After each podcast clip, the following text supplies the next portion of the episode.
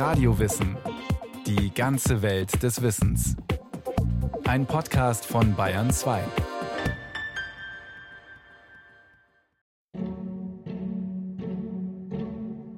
Du stehst auf, wankst schlaftrunken ins Badezimmer. Aber heute stolperst du über den Badvorleger. Doch du hast Glück. Mehrere tausend Menschen sterben jedes Jahr bei Unfällen im Haushalt. Mehr als auf der Straße. Du hast dir nur den Knöchel gestaucht. Du gehst in die Küche, schlägst die Zeitung auf, überfliegst die Meldungen. Der Morgen fängt ja gut an. Tote und Verletzte bei Erdbeben auf Sumatra. Mutmaßlicher Attentäter weiter auf freiem Fuß. Massenkarambolage mit mehreren Toten. Das Leben ist unsicher. Diesen Eindruck vermitteln die Medien täglich. Und dieses Gefühl kommt bei den Menschen an. Sicherheit ist ein Dauerthema, stellt der Bonner Philosophieprofessor Martin Bohms fest. Was wir sehen, ist, dass in der Moderne, also an der Wiege unserer heutigen westlichen Kultur, der Sicherheitsbegriff eine ganz große Rolle spielt. Warum? Weil ganz neue Unsicherheiten auf einmal da sind. Das heißt, der Sicherheitsbegriff, die Sicherheitsdebatten, die wir heute führen, sind eine Reaktion auf ein Gefühl einer fundamentalen Unsicherheit, die in gewisser Weise prägend ist für unsere Kultur. Unsicherheit, Ungewissheit, Risiko. Überall und zu jeder Zeit. Auch der Soziologe Reinhard Kreisel vom Wiener Zentrum für sozialwissenschaftliche Sicherheitsforschung erkennt einen Boom des Sicherheitsbegriffs. Sicherheit ist ein Thema, was in den letzten Jahren an Bedeutung gewonnen hat. Und früher hatten sie Sicherheit, war eine Frage entweder militärischer äußerer Sicherheit oder sozialer Sicherheit. Und heute haben sie ein völlig neues, so wenn Sie so wollen, hybrides Feld, weil alles unter dem Gesichtspunkt einer Versicherheitlichung gesehen wird. Migration, äh, kritische Infrastrukturen, die Angst der Leute, die städtischen äh, Lebenswelten. Dabei ist die Welt objektiv betrachtet viel sicherer geworden, führt der Philosoph Martin Bohms aus. Früher waren die Unsicherheiten viel größer.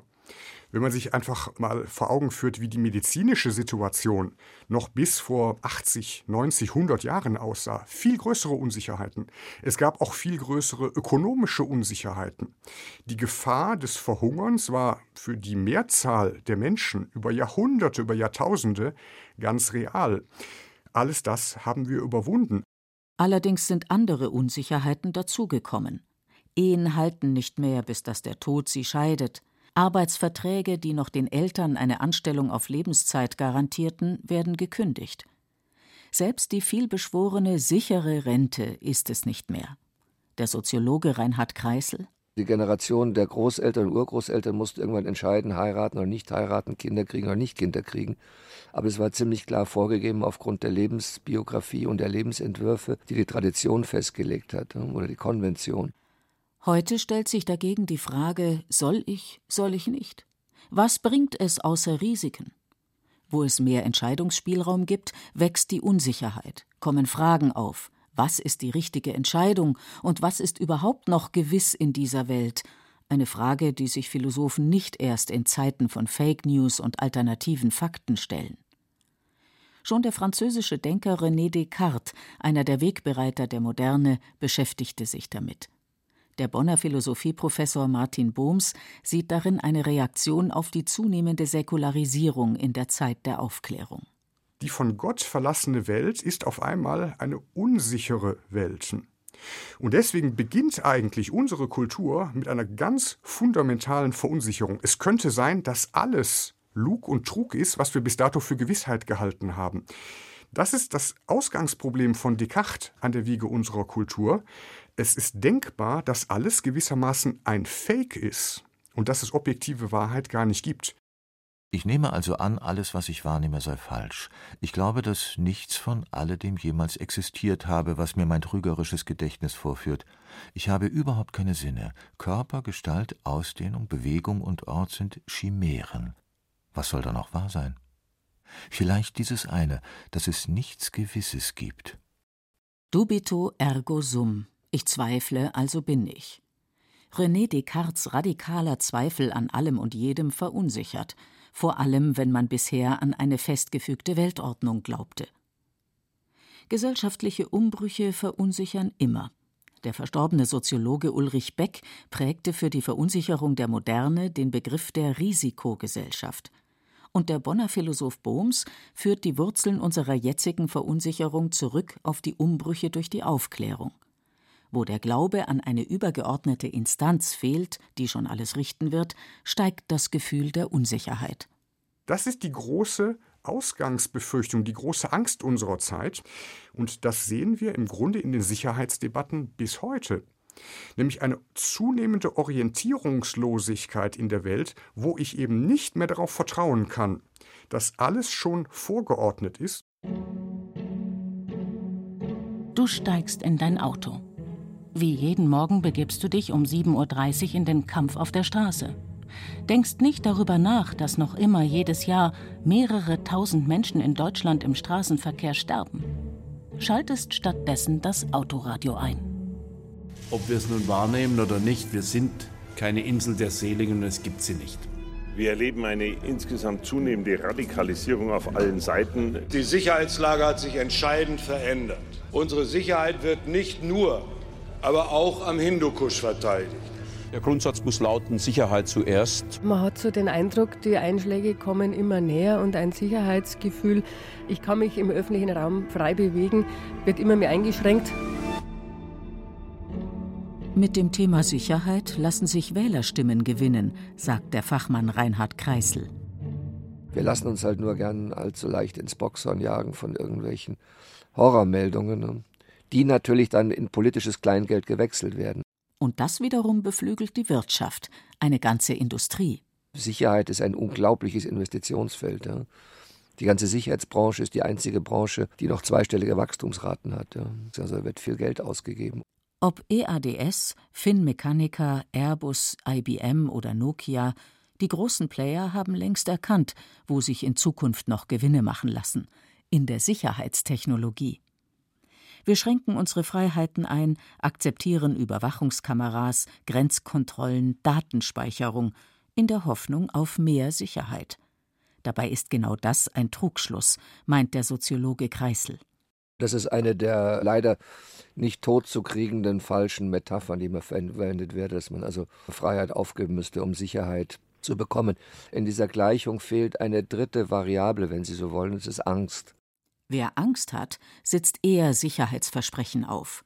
Nur wenn der Faktor Angst im Spiel ist, geht Sicherheit mit weniger Freiheit einher. Die Rechnung müsste nach den Worten des Soziologen Kreisel also lauten: Sicherheit und Freiheit gehören zusammen, denn Freiheit bedeutet ja Wahlmöglichkeiten.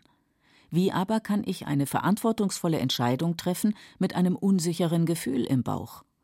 Diese Angst hat es in sich, Sie nimmt uns in Beschlag, umklammert schließlich unser ganzes Leben. Was wir hier sehen, ist tatsächlich, dass so ein Grundgefühl einer Angst, ich würde es eine, eine Grundverunsicherung nennen, greift, die sich dann sozusagen Aufhänger sucht. Der Terrorismus nutzt diese Grundverunsicherung der globalen Welt der Soziologe Ulrich Beck hat ja diesbezüglich auch von der Weltrisikogesellschaft gesprochen.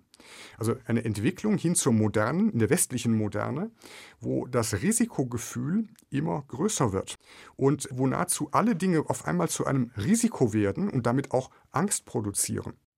Angst geht einher mit Verunsicherung, aber auch mit Orientierungslosigkeit in einer sich immer schneller verändernden Welt eine Orientierungslosigkeit, die sich im Alltag trotzdem gut ausblenden lässt. Du kommst von der Arbeit zurück, willst dich mit einer Zigarette auf den Balkon setzen, die Abendsonne genießen, öffnest vorher den Briefkasten. Eine Broschüre deiner Krankenkasse erinnert dich an Vorsorgeuntersuchungen. Hautkrebs-Screening, Mammographie, Darmkrebsfrüherkennung. Jedes Jahr erkranken fast eine halbe Million Menschen in Deutschland an Krebs. Früherkennung ist deshalb das Gebot der Stunde.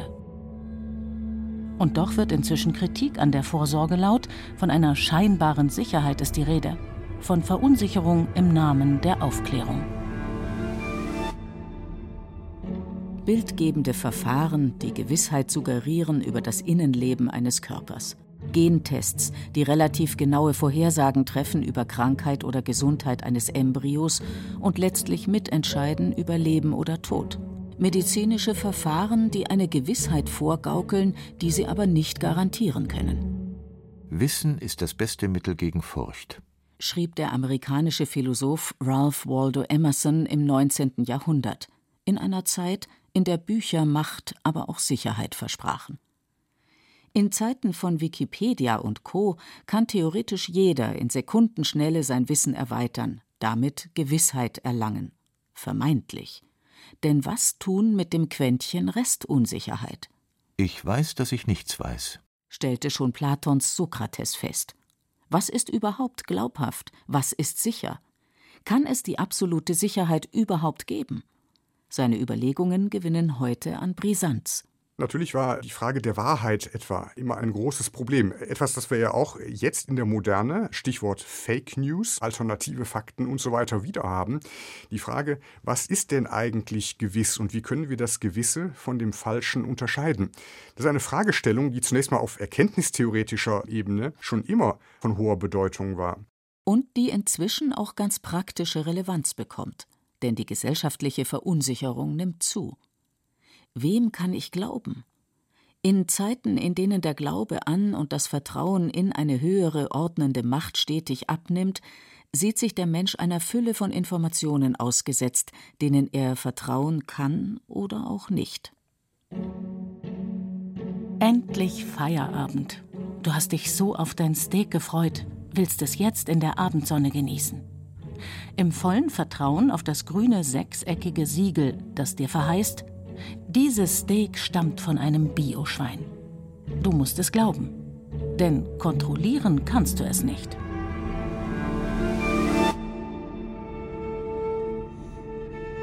Wenn Angst der Faktor ist, der erklärt, warum wir freiwillig unsere Freiheit einschränken lassen für mehr Sicherheit, braucht es eine andere Variable, die erklärt, warum Gesellschaften funktionieren, durch gegenseitiges Vertrauen.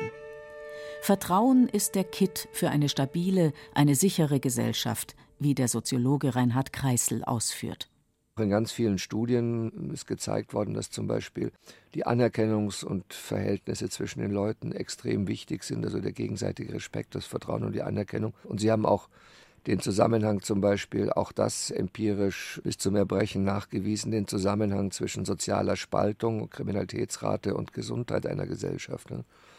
Also je größer die soziale Spaltung, das heißt die Differenz zwischen denen da unten und denen da oben ist, umso höher ist der Anteil der Gewaltkriminalität, umso höher ist die, die Krankheitsrate in der Gesellschaft, umso höher ist die häusliche Gewalt etc. Je größer die soziale Spaltung, desto unsicherer wird eine Gesellschaft und umgekehrt. Also es gibt auch einen Zusammenhang zwischen sozialer Gerechtigkeit, sozialer Anerkennung, gegenseitigem Respekt, gegenseitigem Vertrauen und Sicherheit, weil Sicherheit immer etwas ist, was sich herstellt zwischen den Menschen.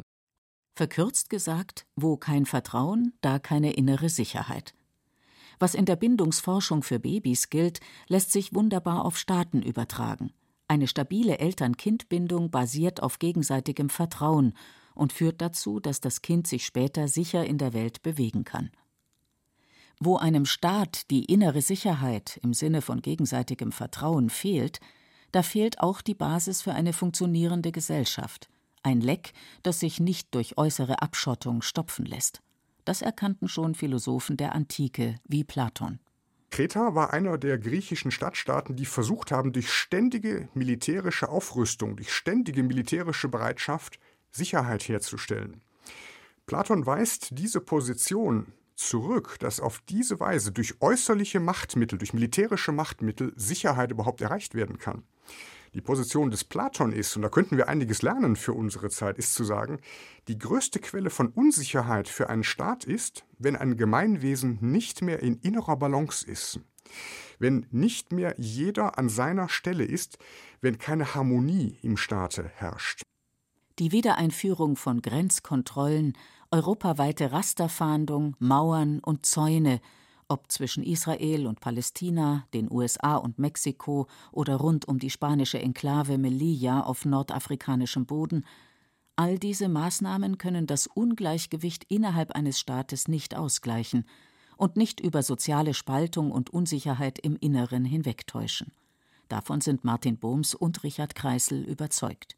Die Sicherheitsdebatten, die wir führen, Stichwort Terrorismus etwa, die haben damit zu tun, dass wir zunehmend Differenzen und Disharmonien innerhalb der Gesellschaften haben. Die meisten Attentäter, die sich dann dem Islamischen Staat angeschlossen haben, denken Sie an das Attentat von Paris etwa, sind ja Produkte einer desintegrierten Gesellschaft. Und wenn Sie also Sicherheit herstellen wollen, auch in der Terrorbekämpfung, dann müssen Sie eine harmonische Gesellschaft, wir würden modern formulieren, eine integrierte Gesellschaft herstellen. Leitkultur sind nicht unbedingt ein Beitrag zur Sicherheit, sondern eher die Frage soziale Integration im Sinne besorgt den Leuten Jobs, gebt ihnen die Möglichkeiten, sich hier einzuleben, besser und unterstützt die sozial, als dass man jetzt versucht, irgendwie diese äh, ideologischen Kämpfe da auszuführen. Letztlich werden wir äußere Sicherheit nur bekommen, wenn wir so etwas wie innere Sicherheit herstellen. Und äh, das bedeutet, dass die größte Gefahr für unsere moderne Zeit darin besteht, dass unsere Gesellschaften auseinanderdriften, dass genau diese innere Balance nicht da ist. Das ist etwas, das können wir auch von den antiken Philosophen wie etwa bei Platon lernen. Stabilität im Inneren vermittelt Sicherheit nach außen. Was für Staaten gilt, lässt sich auch auf Individuen übertragen. Wer selbstsicher ist, weiß mit Risiken oder Unsicherheiten umzugehen, stellt der Psychologe Gerd Gigerenzer in seinem Buch Risiko, wie man die richtigen Entscheidungen trifft, fest. Er unterscheidet zwischen Risikointelligenz und Risikokompetenz. Risikointelligenz ist eine Grundvoraussetzung, um sich in einer modernen technologischen Gesellschaft zurechtzufinden. Unter Risikokompetenz versteht Gigerenzer mehr als Risikointelligenz, nämlich die Fähigkeit, mit Situationen umzugehen, in denen nicht alle Risiken bekannt sind. Die Aufklärung hat uns nach den Worten von Gerd Gigerenzer Redefreiheit, Wahlfreiheit und den Schutz vor Gewalt beschert. In unserer modernen Welt mangelt es seiner Meinung nach nicht an offenen Türen und Möglichkeiten, wohl aber an der Fähigkeit, sich darin zurechtzufinden und am Mut, diese auch zu nutzen. Freiheit heißt mehr Handlungsspielraum und damit auch, ich nehme Risiken in Kauf. Ähnlich formuliert es auch der Soziologe Reinhard Kreisel. Also früher galt, wenn Sie aus einer Arbeiterfamilie kommen, dann sind Sie weiter Arbeiter. Wenn Sie heiraten, dann geht es nach einem bestimmten Muster und dann gibt es die lebenslange Ehe und äh, bestimmte Traditionen, die sozusagen hinter den Menschen äh, gewirkt haben waren handlungsleitend. Und mit der Erosion dieser Traditionen eröffnen sich neue Entscheidungsspielräume. Freiheit und die damit verbundene Unsicherheit sind kein Mangel, meint Martin Bohms. Im Gegenteil. Das ist nichts, äh, was wir von vornherein ablehnen oder bekämpfen müssen. Ist auch nichts, was wir wegbekommen könnten. Wir müssen uns dem stellen, wenn wir ein freiheitliches Modell als persönliches Lebensmodell oder als Gesellschaftsmodell haben wollen, dann müssen wir uns der Unsicherheit stellen. Dann müssen wir uns bewusst sein, dass wir sozusagen immer im Risiko leben. Eine Ungewissheit, die man sogar als Chance sehen kann. So stellte bereits der Psychoanalytiker Erich Fromm fest, Ungewissheit ist gerade die Bedingung, die den Menschen zur Entfaltung seiner Kräfte zwingt. Und der Psychologe Gerd Gigerenzer findet, absolute Gewissheit macht das Leben langweilig, denn wer will schon alles im Voraus wissen? Er hält die absolute Sicherheit sogar für fatal. Ein Großteil unserer Geschichte wurde von Menschen geprägt, die sich absolut gewiss waren, dass ihre Religion, Sippe oder Rasse die von Gott oder vom Schicksal Auserwählte war woraus sie das Risiko ableiteten, sich aller widersprechenden Ideen samt der von ihnen infizierten Ideen zu entledigen. Mit einem Schrei bist du in dieses dein Leben gestartet. Die vielleicht größte Hürde deines Lebens hast du damit gemeistert. Auch in Industrieländern ist die Entbindung noch immer mit einem Risiko verbunden. Aber noch viel wichtiger, du hast gegen deine Mitbewerber gewonnen. Zwei von drei befruchteten Eizellen überleben die ersten drei Monate im Mutterleib nicht. Unser ganzes Leben ist unsicher, sagt der Philosophieprofessor Martin Bohms. Das ist ja die Lebensaufgabe im Allgemeinen, mit Unsicherheiten umgehen zu können. Das Einzige, was sicher ist in unserem Leben, ist der Tod. Und alles, was wir in der Spanne zwischen unserer Geburt und unserem Tod machen, ist niemals absolut gewiss. Der moderne Mensch muss also wieder stärker lernen, mit dem Gefühl der Unsicherheit klarzukommen. Wir handeln und entscheiden immer unter Bedingungen von Ungewissheit. Denn wir müssen im Heute, im Jetzt, müssen wir eine Entscheidung treffen, deren Konsequenzen ja erst in der Zukunft, die wir noch gar nicht genau absehen können, zur Geltung kommen. Das ist eine Grundstruktur menschlichen Lebens. Denn Leben heißt Mut haben. Wer leben will, wer wissen will, was möglich ist in diesem Leben, das uns gegeben ist, der tut das immer auf Risiko. Es gibt keine andere Möglichkeit.